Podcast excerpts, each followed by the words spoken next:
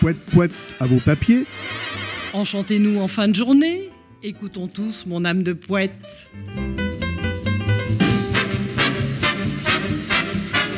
Amis de Pirou, Piroufile, Pirouet, Pirouette, cacahuète, galipette, zébrouette. Bonsoir. Chaque journée donne lieu à des ateliers d'écriture poétique et les micros de Radio Bulot sont ouverts pour recueillir quelques perles que la marée montante a déposées sur la laisse de mer. Il faut bien reconnaître, chère Delphine, que la laisse de mer vaut mieux que la messe de l'air. Avouez de même que la laisse de fer vaut mieux que la fesse de l'air. Reconnaissez toutefois, chère Delphine, que la laisse de fou vaut mieux que la fesse de loup. Sur ce dernier point, Olivier, je n'en suis pas si sûre. Imaginez un poète fou, un poète fou des mots et gravant des mots choisis sur la fesse du loup qu'il vient d'attraper. Au loup, au loup Au fou, au fou Le poète est le fou des mots. Le poète est le mou des faux. Ne fait pas défaut, le poète fou des mots. Le poète est le fou des faux molles. Le poète est le fou des mots folles. Le poète est le fou des mots bu. Le poète est le fou des lots bu. Le poète est le fou des bulots. Dario fou dévolu. Dario faux les obus. Dario l'obus. Radio Radio Bulot Bulot. Il me semble que nous nous égarons, cher Olivier, car je vois justement apparaître nos deux poètes du jour. Car aujourd'hui, nos deux invités poètes des ateliers, des ateliers sont Natacha et Claudette. Bonjour Natacha. Bonjour. Bonjour Claudette. Bonjour. Alors nous entamons, cher Olivier, nous reprenons nos esprits, la première partie de l'interview des, des Pirouésiens et Pirouésiennes qui participent au festival de, de Pirou. Et vous aimez alors poser la, la première question traditionnelle. Comment, Natacha et Claudette, êtes-vous venus à Pirouésie? Comment est-ce que l'on tombe dans la poésie? Natacha. Alors, ben, Natacha. Alors, ben, moi, c'est un peu simple, puisque habitante euh, élémoise, donc d'Élème, euh, je connais Robert et Christiane depuis quelques années. Depuis quelques années, j'entends parler de ce Vous voulez dire Robert Rapilly, le fondateur de Pirouésie. C'est ça, oui, j'avais oublié de préciser qu'il était le père fondateur euh, de ce festival dont j'entends parler, là, un peu là-haut, dans le nord, euh, à Élème, euh, depuis quelques années. Et à chaque fois, il nous dit Mais venez, venez, venez à Pirou, euh, on s'amuse, euh, et puis on poésie, on, on fait plein de choses. Et voilà, et cette année, je me jette dans le bain Pour la première fois. pour la première fois. Quant à, quant à vous, Claudette, Alors moi, j'ai toujours aimé écrire. J'ai fait le tour des ateliers d'écriture. Et puis j'ai découvert qu'il y avait un type d'atelier où on s'amusait en écrivant. Et pour moi, c'est le summum. On ne peut pas faire mieux.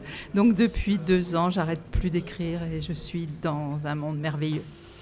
mais c'est extraordinaire. Vous êtes donc arrivé à Pirouésie depuis l'année dernière? Oui, Très bien. J'ai envie de vous appeler sœur, sœur, sœur Claudette, peut-être même sœur Suzanne, mais on y reviendra, on y reviendra euh, tout à l'heure.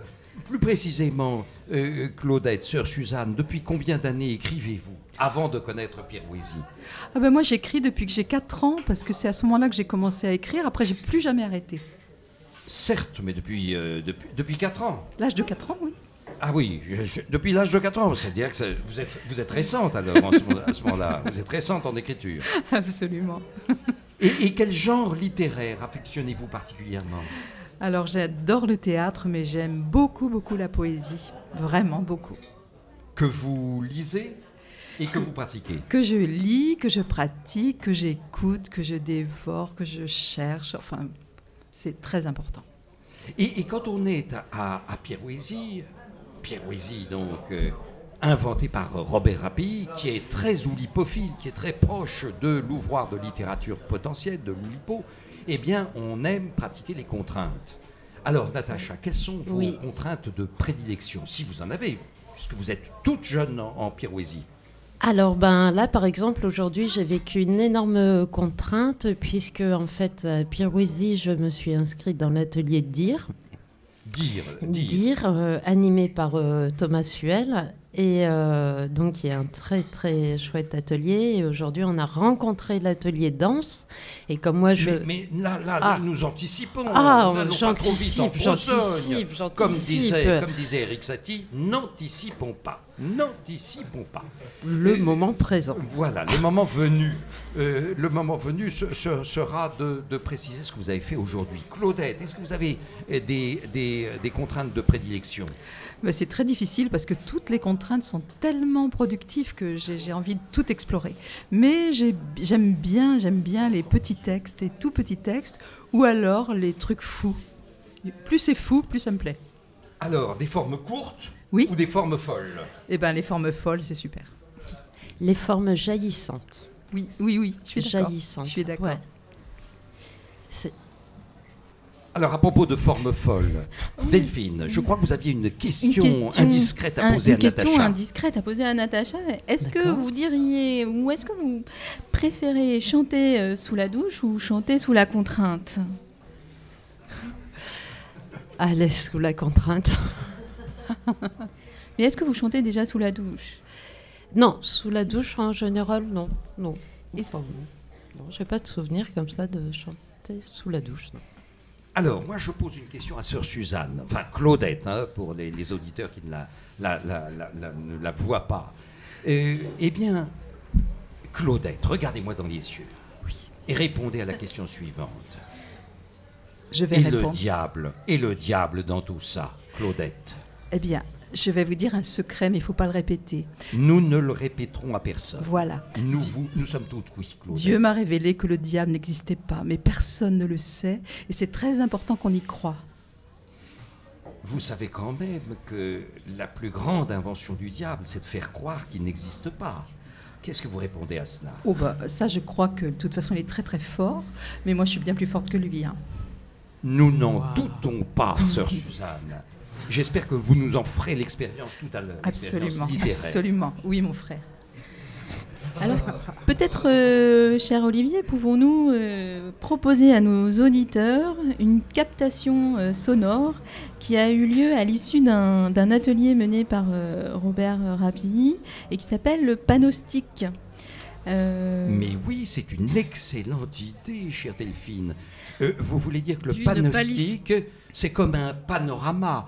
Le panostic consiste à écrire un vers d'un seul, euh, enfin un poème d'un seul vers, disons, mais en regardant un, panorama. Et le poème panostique se déroule au fur et à mesure qu'on le lit et qu'on le voit. Voilà, c'est ça. Les, intervenants, pardon, enfin les, écrivains des, ateliers, de l'atelier ont été euh, invités à faire une ronde et à se retourner et à, sans bouger la tête, euh, précisément écrire euh, ce qu'ils avaient sous les yeux afin qu'on ait donc un, panorama visuel et puis ensuite sonore que nous allons vous proposer de ce qu'ils avaient sous les yeux donc dans ce village fantôme de Pirouésie qui est bien connu. hein. entre le diable et les fantômes, là, on, on avance à pas feutrer.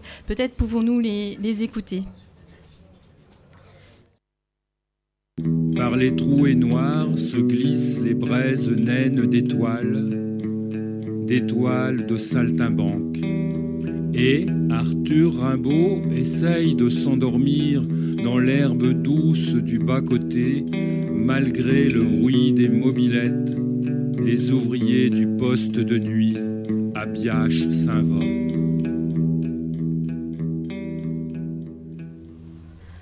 Alors, nous écouterons le panostic tout à l'heure. Là, nous venons de découvrir, donc ex abrupto, un extrait que vous venez d'entendre, euh, un extrait de l'œuvre de Lucien Suel, lu par lui-même, accompagné par la guitare d'Arnaud Mirlan. Et cet extrait est issu de Ni bruit euh, ni fureur. Et Lucien Suel nous a précisé que ce poème est un poème écrit à contrainte, puisque c'est le terme euh, de, l'émission, euh, écrit en vers arithmogrammatique. Chaque vers compte effectivement 37 signes typographiques. C'est ce que nous venons d'entendre.